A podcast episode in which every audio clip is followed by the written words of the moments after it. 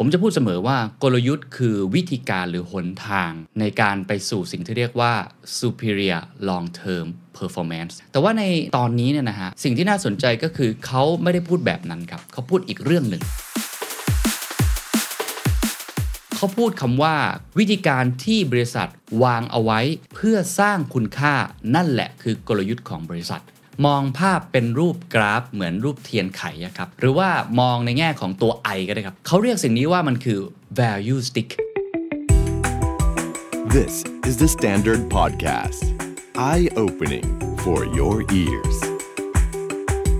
The secret sauce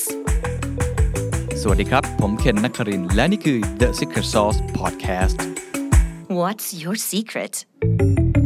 กลยุทธ์คืออะไร ความจริงแล้วมันอาจจะไม่ได้ยากอย่างที่หลายคนคิด วันนี้อยากจะชวนคุยเรื่องกลยุทธ์กันอีกสักครั้งหนึ่งครับ แน่นอนว่าผมจัดตอน strategy clinic นะครับ เป็นซีรีส์กับอาจารย์ทนายชรินสารหลายตอนมากเลย พอดีว่าบังเอิญครับ ได้ไปดูคลิปคลิปหนึ่งนะครับ ของ Harvard Business Review เขามีวิธีการในการพูดถึงกลยุทธ์ที่น่าสนใจมากเลย หัวข้อเขาใช้ชื่อว่า What is strategy is a lot simpler than you think คือกลยุทธ์คืออะไร มันง่ายกว่าที่คุณคิดเยอะนะครับ โดยคนที่เป็นผู้บรรยายเนี่ยชื่อว่าคุณ Felix Oberholzer-Gee นะครับซึ่งเป็นผู้เขียนหนังสือ Eliminate Strategic Overload หรือว่า Better Simpler Strategy a Value-Based Guide to Exceptional Performance คือเขาจะมีวิธีการในการพูดถึงกลยุทธ์ที่เป็นอีกมุมมองหนึ่ง แต่ว่าง่ายขึ้นแล้วก็น่าสนใจมากขึ้น ผมต้องเล่าอย่างนี้ก่อนครับว่าปกติกลยุทธ์เนี่ยในความหมายของผม แล้วก็เรียนรู้จากอาจารย์ทนายชรินสารมาเนี่ยผมจะพูดเสมอว่ากลยุทธ์คือวิธีการหรือหนทาง ในการไปสู่สิ่งที่เรียกว่า superior long term performance มี 3คำ superior ก็คือเหนือกว่าคนอื่น long term ก็คือเรามองเรื่องความยั่งยืน เรามองระยะยาวไม่ใช่แค่ระยะสั้น performance ก็คือสิ่งที่เป็นผลงาน ซึ่งถ้าในเชิงธุรกิจก็คือกำไรใช่ไหมครับ หรือว่าจะเป็นเรื่องของความแตกต่างเรื่องของคุณค่า ถ้าในเชิงสังคมก็คือการวัดด้วย Impact แต่ว่าในในตอนนี้เนี่ยนะฮะสิ่งที่น่าสนใจก็คือเขาไม่ได้พูดแบบนั้นครับเขาพูดอีกเรื่องหนึ่งเขาพูดคำว่ากลยุทธ์คือแผนในการสร้างคุณค่าหรือ value วิธีการที่บริษัทวางเอาไว้ เพื่อสร้างคุณค่านั่นแหละคือกลยุทธ์ของบริษัท เพราะฉะนั้นคีย์เวิร์ดคือคำว่า value ทำอย่างไรที่เราจะมีแผนในการสร้างคุณค่า ทุกท่านลองคิดภาพตามนะครับ ผมจะเล่าด้วยกัน 2-3 ประเด็น อันแรกคือ strategy คืออะไร อันที่ 2 เราจะเพิ่มความเต็มใจในการซื้อได้อย่างไรหรือว่า willingness to pay แล้วก็เราจะเพิ่มความเต็มใจในการขาย willingness to sell อะมี 2คำนะครับ แล้วก็มี case study ทีนี้ลองไปดูก่อนนะครับว่าเขาพยายามอธิบายยังไงเขาเริ่มอย่างนี้เขาบอกว่ากลยุทธ์ไม่ได้เริ่มจากการพุ่งเป้าไปที่กำไร เขาไม่ได้มองว่าเป็นกำไร แน่นอนครับ การให้ความสำคัญกับเรื่องการเงินเป็นเรื่องปกติ ส่วนต่างกำไรเป็นเท่าไหร่ โอกาสในการทำกำไรเป็นอย่างไร อัตราผลตอบแทนต่อเงินลงทุนมากน้อยขนาดไหน แน่นอนว่าตัวเลขเหล่านี้ครับใครๆก็อยากได้ แต่เขาพยายามจะบอกนะครับว่าตัวเลขเหล่านี้จริง ๆ แล้วมันคือผล มันไม่ใช่เหตุครับ มันคือปลายทาง มันคือผลลัพธ์ ไม่ใช่จุดเริ่มต้น แต่ถ้ามองที่ต้นทางคืออะไร เขาบอกว่ากลยุทธ์คือการมองไปข้างหน้า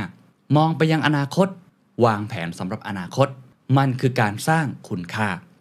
คุณค่าในมุมมองของ Harvard Business Review มีด้วยกัน 3 คุณค่า ลองคิดภาพตามนะครับ 1. คุณค่าสำหรับลูกค้า customers 2. คุณค่าสำหรับพนักงาน 3. คุณค่าสำหรับ supplier หรือว่าผู้ผลิต 3 อย่างครับ ลูกค้า พนักงาน supplier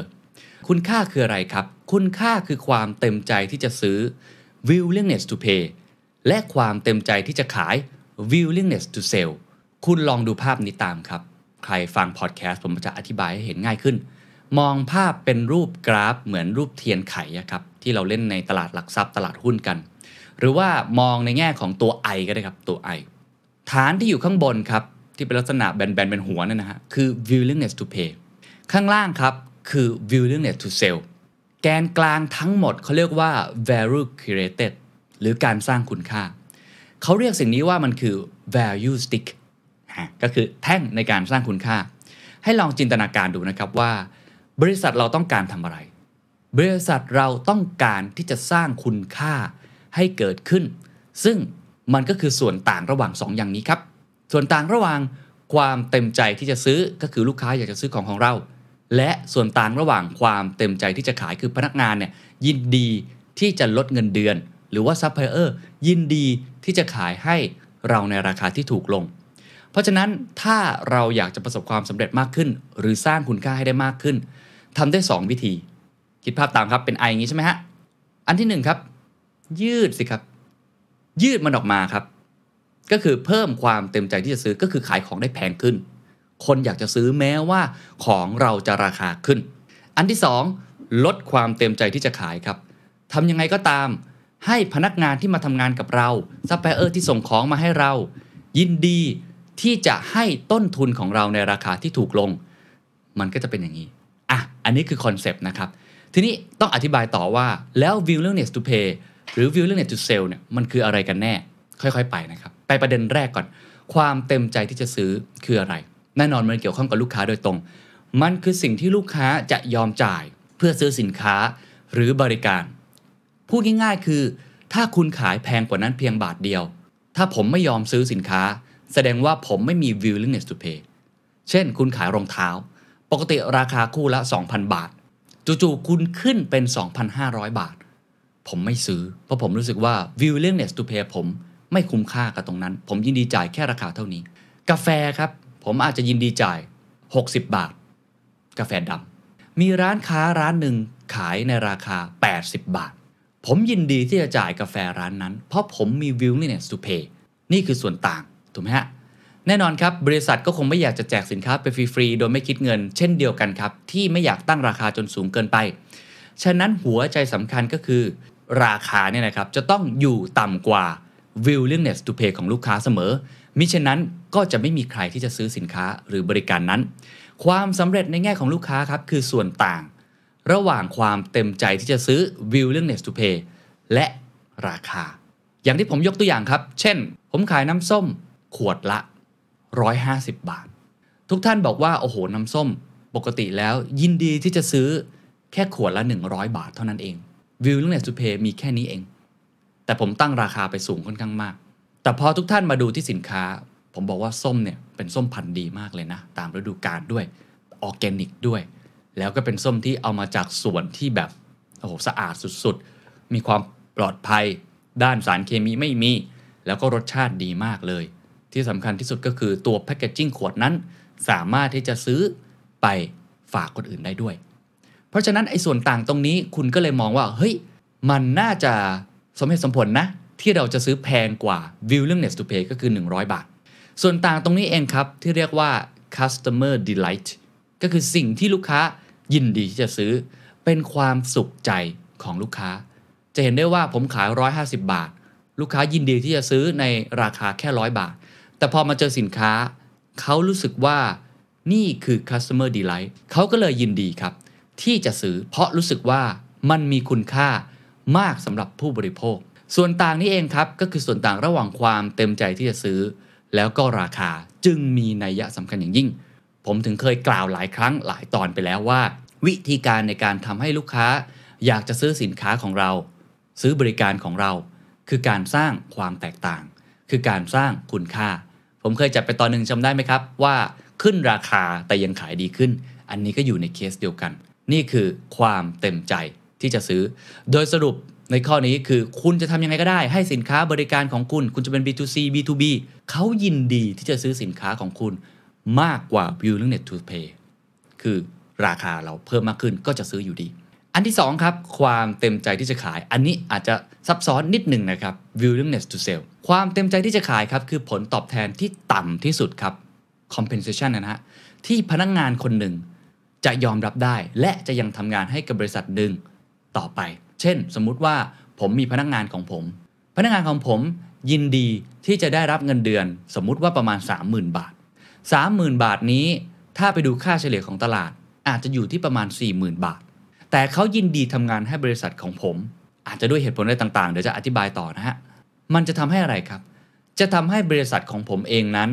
มีต้นทุนในการผลิตสินค้า ต้นทุนในการผลิตบริการที่ต่ำลง ต่ำลงก็คือมาจิ้นเราก็จะเพิ่มมากขึ้น ลองยกตัวอย่างครับ ลองคิดถึงคนที่พยายามขายของ ตัวเราเองสามารถขายงานให้กับผมหรือบริษัท A หรือบริษัท B ก็ได้นะครับ เช่น ผมเป็นคนที่เป็นซัพพลายเออร์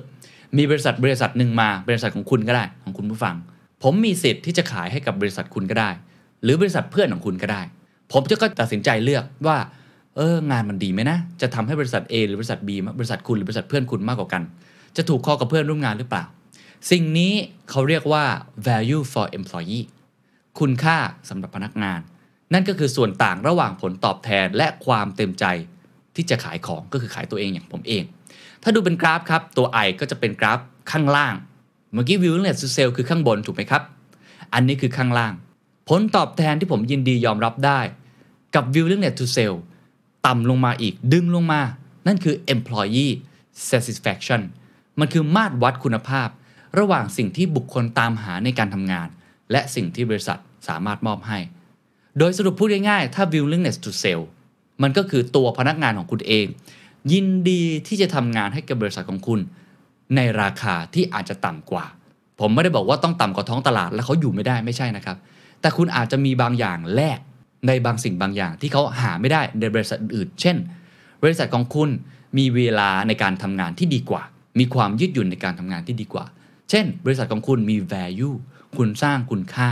สามารถที่จะสร้าง impact ให้กับโลก เปลี่ยนแปลงโลกไปพร้อม ๆ กันด้วย ไม่ได้ทำแค่ตัวเงินอย่างเดียว ผมเห็นคนเก่งหลาย ๆ คนครับ ยอมทิ้งเงินเดือน ระดับหลายแสนลงมา เพื่อที่จะได้ทำงานเพื่อสังคม อันนี้ผมยกตัวอย่างนะครับว่า นั่นคืออย่างหนึ่งที่ทำให้มี employee satisfaction หรือจะเป็นเรื่องหัวหน้าเรื่องสภาพแวดล้อมหลาย ๆ ปัจจัย ถ้าเกิดคุณสามารถทำให้บริษัทของคุณเกิด employee satisfaction ได้ willingness to sell ก็จะลดน้อยถอยลงในตรงนี้ได้ ยิ่งถ้าลงมาเท่าไหร่ คุณก็ยิ่งสามารถประหยัดต้นทุนได้เท่านั้นนะครับ อันนี้รวมไปถึงซัพพลายเออร์ด้วยนะ ในการที่จะขายของให้กับคุณ เช่น น้ำส้มเมื่อกี้ ผมทำน้ำส้ม แต่บริษัทหรือว่าเป็นไร่เป็นสวนที่ทำสวนส้ม ขายส้มให้กับผมในราคาที่ต่ำกว่า ยินดีขายให้ต่ำกว่ามากกว่า พ่อค้าคนกลางคนอื่น ๆ เพราะผมอาจจะจ่ายเป็นระยะยาวรายปี ผมอาจจะมีเบนฟิตอื่น ๆ เช่น ให้กู้ยืมเงิน ผมอาจจะมีเรื่องของ relationship ที่ผูกโยงกัน มีการไปแวะเวียน เยี่ยมเยียน หรือผมอาจจะมีเรื่องของการรักษาคุณภาพของส้มนั้น และส่งต่อให้กับเขา อันนี้ก็เป็นการยกตัวอย่างนะครับ เพราะฉะนั้นลองมาดูครับว่า แล้วกำไรอยู่ตรงไหนของสมการ พอเราเข้าใจความเต็มใจที่จะซื้อ และความเต็มใจที่จะขาย คุณค่าสุทธิครับ total value เกิดจากส่วนต่างของความเต็มใจที่จะซื้อ และความเต็มใจที่จะขายครับ จากนั้นมันก็จะแบ่งออกมาได้เป็น 3 ส่วนลองคิดภาพตามครับเป็น I เนี่ยนะฮะ ส่วนแบ่งครับไปที่ลูกค้าก่อนครับ นั่นคือส่วนต่างระหว่างความเต็มใจที่จะซื้อกับราคาขาย ถูกไหมฮะยิ่งยืดขึ้นไป อันนี้คือข้างบน และข้างบนคืออะไรครับ คือ customer delight ข้างล่างครับ พนักงานครับ หรือว่า supplier อย่างที่ผมบอกครับ คือส่วนต่างระหว่างความเต็มใจที่จะขาย และผลตอบแทนที่ได้ ดึงลงมาครับ ดึงไอตัวไอฐานไอนั้นลงมา ถ้าคุณดูลงมาความต่างตรงนั้น ส่วนต่างตรงนั้นก็คือ employee satisfaction ส่วนต่างระหว่าง compensation หรือผลตอบแทนที่ได้ กับเรื่องของ willingness to sell จากนั้นครับเราจะเหลือตรงกลางของบริษัทครับ ส่วนนั้นแหละครับที่เขาเรียกว่า margin หรือกำไรนั่นแหละครับคือความสำเร็จด้านการเงิน มันก็ตรงไปตรงมาครับ ถ้าคุณอยากได้กำไรมาก คุณก็ต้องขายราคาที่แพงขึ้นกว่าปกติถูกไหมครับ ขายแพงกว่าคนอื่น ในขณะเดียวกันคุณก็ต้องลดต้นทุนทำให้คุณนั้นสามารถประหยัดได้มากกว่าคนอื่น นี่แหละคือการสร้างคุณค่า ท้ายที่สุดแล้วครับ การที่บริษัทกำไรได้มากหรือน้อย จะสะท้อนถึงคุณค่าโดยรวมทั้งหมด ที่บริษัทสามารถสร้างขึ้นได้เริ่มเห็นภาพมากขึ้นใช่ไหมครับว่า จริง ๆ แล้วกลยุทธ์ไม่ได้มีอะไรซับซ้อนคุณจะเปิดร้านก๋วยเตี๋ยวเปิดร้านกาแฟทำร้านนวด หรือว่าจะเปิดเรื่องของ consultant firm อะไรต่างๆ จริง ๆ แล้วหลักการเนี่ยมัน basic มากเลยนะครับ ทีนี้พอเราเข้าใจเรื่อง value ตรงนี้แล้วคำถามต่อมาครับ แล้วเราจะเพิ่มความเต็มใจที่จะซื้อได้อย่างไร หรือ เราจะลดความเต็มใจที่จะขายได้อย่างไรอะพอเมื่อกี้พูดในเชิง concept ใช่ไหมฮะ how ล่ะครับ จะทำยังไงที่เราสามารถ up ราคาขึ้นได้เอางี้แล้วกัน เขาบอกว่าสิ่งที่เราสามารถเพิ่มความเต็มใจที่จะซื้อมีด้วยกัน 3 วิธีครับ อันที่1ครับคือคุณภาพของสินค้าหรือบริการของคุณตรงไปตรงมาครับ คุณภาพมีความหมายแตกต่างกันไปครับสำหรับแต่ละคน แต่ยิ่งสินค้าคุณมีคุณภาพมากขึ้น น่าดึงดูดมากขึ้น ความเต็มใจที่จะซื้อก็จะยิ่งมากขึ้น ในเชิงกลยุทธ์ครับ ผมเชื่อเรื่องนี้มากครับ don't compete to be the best compete to be unique ต้องสร้างความแตกต่าง ไม่จำเป็นต้องเป็นที่หนึ่งก็ได้ อันนี้ถือว่าเป็นหัวใจนะครับ เพราะฉะนั้นในมุมมองของผมครับ คุณภาพสินค้าหรือบริการเนี่ยควรจะมีความแตกต่าง และสร้างคุณค่า ยิ่งถ้าคุณตอบโจทย์เพนพอยต์จี้ไปที่จุดที่เขาเจ็บปวดได้ ผมคิดว่าสินค้าของคุณมีโอกาสที่จะอัพราคาได้ อย่างที่ผมกล่าวไปหลาย ๆ ครั้งแล้ว กาแฟบางยี่ห้อ แพงกว่ากาแฟบางยี่ห้อ เพราะอะไรอาจจะเป็นเพราะหนึ่งร้านกาแฟมันนั่งสบายกว่า สามารถที่จะมีอินเทอร์เน็ตเร็วๆได้ ประชุมได้ หรืออาจจะเป็นเพราะสองกาแฟคุณภาพดีกว่าจริง ๆ มีความแตกต่าง หรืออาจจะเป็นเพราะสามกาแฟนั้นสร้าง Impact ให้กับโลก fair trade ด้วยออร์แกนิกด้วย ส่งเสริมเรื่องความยั่งยืนด้วย ก็หลากหลายมิติ แล้วแต่ความแตกต่างแล้วแต่ pain point ที่คุณจะไปหาคำถามคือคุณหาเจอหรือเปล่าในเรื่องนี้นะครับ ข้อที่2ครับคือการใช้สินค้าที่ต้องใช้ร่วมกันหรือ complement เข้ามาช่วย โดยสินค้าหรือบริการที่ต้องใช้ร่วมกัน จะช่วยเสริมความเต็มใจที่จะซื้อของอีกอย่างให้เพิ่มขึ้นได้ เขาให้คิดถึงเรื่องของที่โกนหนวดกับใบมีดโกน เครื่องปรินเตอร์กับตลับสี เครื่องทำเอสเปรสโซหรือแคปซูลเอสเปรสโซ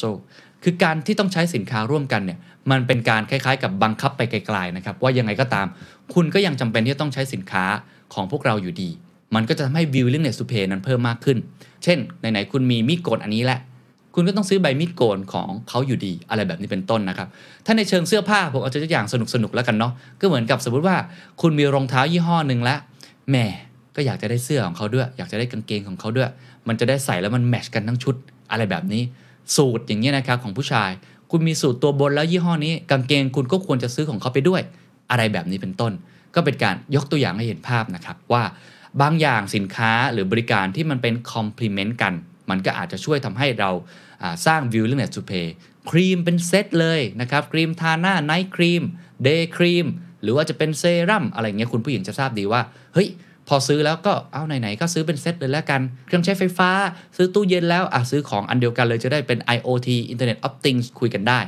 ซื้อคอมพิวเตอร์อันนี้แล้วใช้เมาส์ของเขาด้วยแล้วกัน ใช้คีย์บอร์ดของเขาด้วยแล้วกัน ยกตัวอย่างแบบนี้เป็นต้นเซตของกล้องเซตของเลนส์ ใช้แล้วก็ใช้แพทเทิร์นเดียวกันไปหมดเลย อันนี้คือสิ่งที่เรียกว่า complement อันที่ 3 ครับเขาเรียกว่า ปรากฏการณ์เครือข่าย network effect สำหรับสินค้าบางตัวครับ ในบางสถานการณ์ ยิ่งสินค้าตัวนั้นได้รับความนิยมมากขึ้น ผู้ใช้งานแพร่หลายมากเท่าไหร่ ความเต็มใจที่จะซื้อก็จะยิ่งสูงขึ้นเป็นเงาตามตัว ยกตัวอย่างง่ายที่สุดครับ Instagram Facebook Twitter Line TikTok ยิ่งคุณใช้มากเพื่อนคุณก็อยากจะใช้มากเช่นเดียวกัน คงไม่มีใครอยากเล่นไฮไฟอยู่คนเดียวโดยที่ไม่มีใครเล่นด้วยถูกไหมครับ อันนี้ก็เป็นลักษณะที่คล้ายๆกัน มีหลาย product ที่เป็นแบบนั้นนะครับ คือมันเกิด Network Effect เกิดขึ้นว่าอะเขาใช้บริการของเจ้านั้นแหละฉันใช้ด้วยละกันไหนๆแล้วจะได้เป็น network ด้วยเดียวกัน คุณสามารถที่จะไปสมัครสมาชิกนะครับออกกำลังกายที่นั่นละ อะก็ชวนเพื่อนๆมาด้วย เพื่อนก็รู้สึกว่าอะใช้ที่นี่ก็ดีเหมือนกันงั้นไปด้วยกันเป็นแก๊งเป็นกลุ่มเดียวกัน นี่ก็เป็นอีกตัวอย่างหนึ่งในการสร้าง willingness to pay คือ network effect ซึ่งก็มีผลอย่างยิ่งนะครับ เพราะฉะนั้นการเพิ่มความเต็มใจที่จะซื้อมี 3 วิธีในมุมมองของ Harvard Business Review 1. คุณภาพของสินค้าครับ คือความแตกต่างนะ 2. สินค้าที่ต้องใช้ร่วมกันและ 3 ครับ Network Effect นะครับ หัวข้อหนึ่งครับ พอเราพูดเรื่องความเต็มใจที่จะซื้อแล้วลองไปดูความเต็มใจที่จะขาย ซึ่งในมุมมองของ Harvard Business Review พยายามจะพูดถึงตัวพนักงานนี่แหละครับว่าทำยังไงดีพนักงานยินดีทำงานให้กับคุณ โดยที่เขาไม่ได้เรียกเงินเดือนแพงๆซัพพลายเออร์ยินดีที่จะทำงานให้กับคุณ โดยที่เขาไม่ได้เรียกค่าบริการแพงๆเขาบอกว่าการที่จะเป็นที่น่าดึงดูดมากขึ้นสำหรับคนเก่งในตลาดมีด้วยกัน 2 วิธีครับ 1. ผมควรจ่ายเงินให้คุณมากขึ้น วินาทีที่ผมจ่ายเงินให้คุณมากขึ้น แน่นอนผมก็จะมีความสามารถในการแข่งขันในตลาดที่เฟ้นหาคนเก่ง อันนี้ตรงไปตรงมาครับ จะทำยังไงให้ได้คนเก่งก็จ่ายเงินเพิ่มมากขึ้น แต่อันนี้ต้องบอกว่ามันอาจจะไม่ยั่งยืนเพราะอะไรครับ เพราะการจ่ายเงินมากขึ้นทำให้ value stick นั้นมันหดสั้นลง เพราะ compensation ของคุณมันก็จะแพงขึ้น ต้นทุนของคุณก็จะเพิ่มขึ้น หรืออันที่สองครับมันคือทำให้งานงานนั้นเป็นงานที่ดีขึ้น สร้างสภาพแวดล้อมการทำงานที่น่าดึงดูดมากขึ้น อาจจะมีแผนการเทรนนิ่ง กฎการเลื่อนตำแหน่งที่ดีขึ้นเป็นธรรมขึ้น อนุญาตให้ work from home ได้ 3 วัน เมื่อไหร่ก็ตามครับ ที่ทำให้งานนั้นเป็นงานที่ดีขึ้น ระดับของความเต็มใจครับ มันก็จะลดลง เพราะว่าอย่างที่ผมบอกแล้ว คนยอมแลกผมเพิ่งอ่านงานวิจัยหนึ่งครับเขาบอกว่า คนกลุ่มที่ยอมแลกเรื่องเวลามากกว่าเงิน มักจะเป็นคนที่ประสบความสำเร็จมากกว่า มากกว่าคนที่ยอมเลือกเงินมากกว่าเวลา อันนี้เป็นต้น เพราะฉะนั้นก็มีโอกาสครับที่ทาเลนต์เนี่ยเขาไม่ได้มองตัวเงินเป็นหลักแน่นอน เงินก็ต้องดีด้วยนะครับ ก็คงต้องดีระดับค่าเฉลี่ยในตลาดหรือมากกว่า แต่ถ้าเกิดว่าคุณมีเบเนฟิตบางอย่างที่เพิ่มมากขึ้น มันก็น่าจะช่วยทำให้เขามีไอ้ willingness to sell เนี่ยตรงนี้ลดลงมาได้ ก็คือยินดีที่จะได้รับเรื่องของอความเต็มใจที่จะขายลดลง ยินดีที่จะได้เงินเดือนน้อยลงเขาเลยบอกว่าวิธีที่ 2 ในการทำนั้นดีกว่าครับ สร้างคุณค่าได้มากกว่า นั่นคือความแตกต่างที่ใหญ่หลวง ถ้าจ่ายเงินครับ มันก็คือเหมือนการเป็นแค่การย้ายคุณค่าจากบริษัทไปสู่พนักงาน ไม่ได้สร้างคุณค่าใดๆเพิ่มเติมเลย คุณค่าที่มีอยู่แล้วเพียงถูกจัดแจงและกระจายใหม่ระหว่างบริษัทและผู้คนทำงานให้กับบริษัท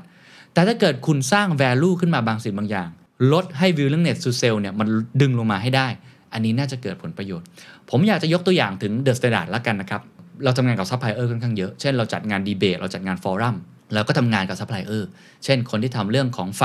นะครับคนที่ทำเรื่องของการไลฟ์อุปกรณ์ต่างๆ หรือว่าในแง่ของอุปกรณ์ในการจัดแจงจัดฉากอะไรแบบนี้นะครับหลาย ๆ ครั้งนะอันนี้ต้องขอบคุณก่อนนะครับว่าซัพพลายเออร์ส่วนใหญ่ยินดีที่จะทำให้กับเราในราคาที่อาจจะไม่ได้สูงนัก คือไม่ถึงกับฟรีนะฮะเราก็ยินดีจ่ายใช่ไหมครับแต่ไม่ได้สูงนักเพราะอะไร เพราะหลายครั้งคนบอกว่าอยากทำงานที่มันสร้าง Impact กับสังคมด้วย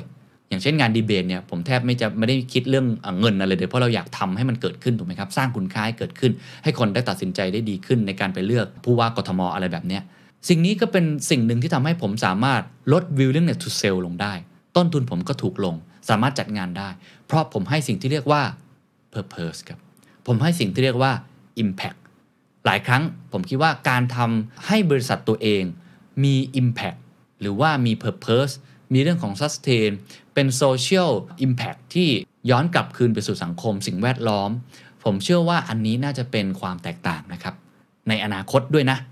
น่าจะเป็นสิ่งหนึ่งที่ทำให้คนยินดีที่จะทำงานกับเรามากขึ้นนะครับ แล้วก็ลดต้นทุนให้กับเรามากขึ้นด้วยนะครับ เพราะฉะนั้นครับ ถ้าดูจากตัว I ครับก็ตรงไปตรงมานะครับ ถ้าทำให้งานด้านดึงดูดมากขึ้น ยกระดับงานให้เป็นงานที่ดีขึ้น สร้าง Impact มากขึ้น ความเต็มใจที่จะขายก็ ลดลงมาครับ และนั่นคือการสร้างคุณค่าที่แท้จริงครับ ดูในเชิงทฤษฎีแล้วเราลองไปดูตัวอย่างไหมครับว่าเคสเป็นยังไงบ้าง เมื่อกี้ผมยกตัวอย่าง The Standard เรื่องส้ม เรื่องกาแฟอะไรเล็กน้อย ลองไปดูเคสจริงครับเขายกตัวอย่าง Best Buy ครับผมคิดว่าหลายท่านก็รู้จัก Best Buy ดีอยู่แล้วนะครับ ยิ่งถ้าเกิดใครเคยไปเรียนต่อที่สหรัฐอเมริกาเนี่ยก็เป็นบริษัทค้าปลีกเนาะอุปกรณ์อิเล็กทรอนิกส์ในสหรัฐอเมริกานะครับเขาบอกว่าถ้าย้อนกลับไปสัก 10 ปี ทุกๆคน คงปักใจเชื่อไปแล้วว่า Best Buy เจ๊งแน่ฮะ เจ๊งแน่ๆ เพราะว่าตอนนั้นมีธุรกิจค้าปลีกอุปกรณ์อิเล็กทรอนิกส์เจ้าอื่นๆ มากมายที่ค่อยๆ ทยอย เจ๊งไปล้มไปเรื่อยๆ นะครับ แล้วก็ Best Buy เนี่ยมีหน้าร้านอยู่ประมาณพันร้าน เพราะฉะนั้นคู่แข่งสำคัญอย่าง Amazon เนี่ยตายแน่สู้ไม่ได้ เดี๋ยวนี้คนก็ซื้อเครื่องซักผ้าผ่านออนไลน์ ซื้อตู้เย็นผ่านออนไลน์ Best Buy จะอยู่ตรงไหนล่ะเนี่ย ร้านที่เป็น Brick and Mortar ณจุดหนึ่งครับ Best Buy เคยขาดทุนถึง 1,000 ล้านดอลลาร์สหรัฐภายในไตรมาสเดียวนะครับ แต่เหตุการณ์ก็พลิกผันครับ CEO คนใหม่ก้าวเข้ามาครับ แล้วกลยุทธ์มันไม่ได้ซับซ้อนใช่ไหมครับ มันอยู่แค่การเพิ่มความเต็มใจที่จะซื้อและลดความเต็มใจที่จะขาย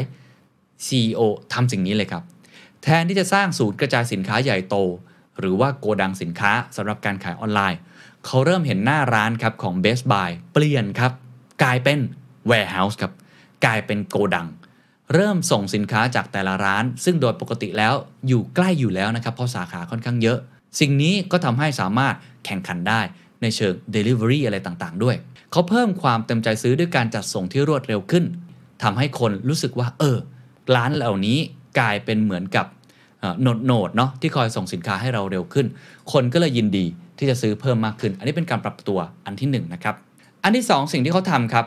คือสภาพแวดล้อมในร้านค้าปลีกครับ คือการลด willingness to sell เขาเดินไปหาอิเล็กทรอนิกส์แบรนด์ดัง ๆ เลยครับ ไม่ว่าจะเป็น Microsoft Samsung Lenovo แล้วบอกกับพวกเขาว่า พวกคุณจะเอาอย่าง Apple ก็ได้นะ สร้างร้าน stand alone สวย ๆ ด้วยเงินหลายล้านดอลลาร์หรือมาเปิดที่ใน Best Buy ของเราไหม มาเปิดร้าน Shop in Shop ใน Best Buy ของเรา Best Buy ถือได้ว่าเป็นแหล่งช้อปปิ้งสินค้าอิเล็กทรอนิกส์ชั้นนำอยู่แล้ว และที่สำคัญครับ เราคิดในราคาที่ถูกลงด้วย ไม่ต้องไปตั้งร้านเอง ไม่ต้องไปดีลกับที่ดิน ไม่ต้องไปหา location ใหม่เอง ใช้ Best Buy ที่มีมากมายหลายสาขาทำ Shop in Shop แบรนด์เหล่านี้ก็รู้สึกว่า เฮ้ย น่าสนใจ มีคนช่วย operate และมีคนช่วยขาย และต้นทุนก็ถูกลง ความเต็มใจที่จะขายของผู้ขายหรือซัพพลายเออร์ต่อ Best Buy ก็เลยลดลงมาครับ ยินดีที่จะช่วยตรงนี้ด้วย ทีนี้สิ่งนี้มันมีความหมายอะไร กับพนักงาน Best Buy เพราะเมื่อกี้เราพูดถึงซัพพลายเออร์แบรนด์โอเคละยินดีละแทนที่จะต้องขายสินค้าจำนวนมากมายมหาศาลที่โอ้โห SKU เยอะมากเลยใน Best Buy ในอดีต ตอนนี้เขาก็แบ่งพนักงานเป็นกลุ่มๆเลยครับ พนักงานคนนี้ขายให้ Microsoft พนักงานคนนี้ขายให้กับ Sony ที่ตั้งอยู่ใน Best Buy ก็เหมือนเป็นเซลล์ประจำในแบรนด์เหล่านั้นเลย โดยที่ตัวพนักงานเองเนี่ยก็ได้เพิ่มพูนความรู้เกี่ยวกับสินค้าเป็นจำนวนมากในเฉพาะทางมากขึ้นก็คือ ไม่ต้องไปพูดถึงหลายแบรนด์ เอาเฉพาะไม่กี่แบรนด์เขาก็สามารถทำงานช่วยลูกค้าเพื่อเสาะหาผลิตภัณฑ์ที่ตรงกับความต้องการได้ดียิ่งขึ้น งานง่ายขึ้น ประสบความสำเร็จมากขึ้น ความเต็มใจที่จะขายของพนักงานก็ลดลงครับ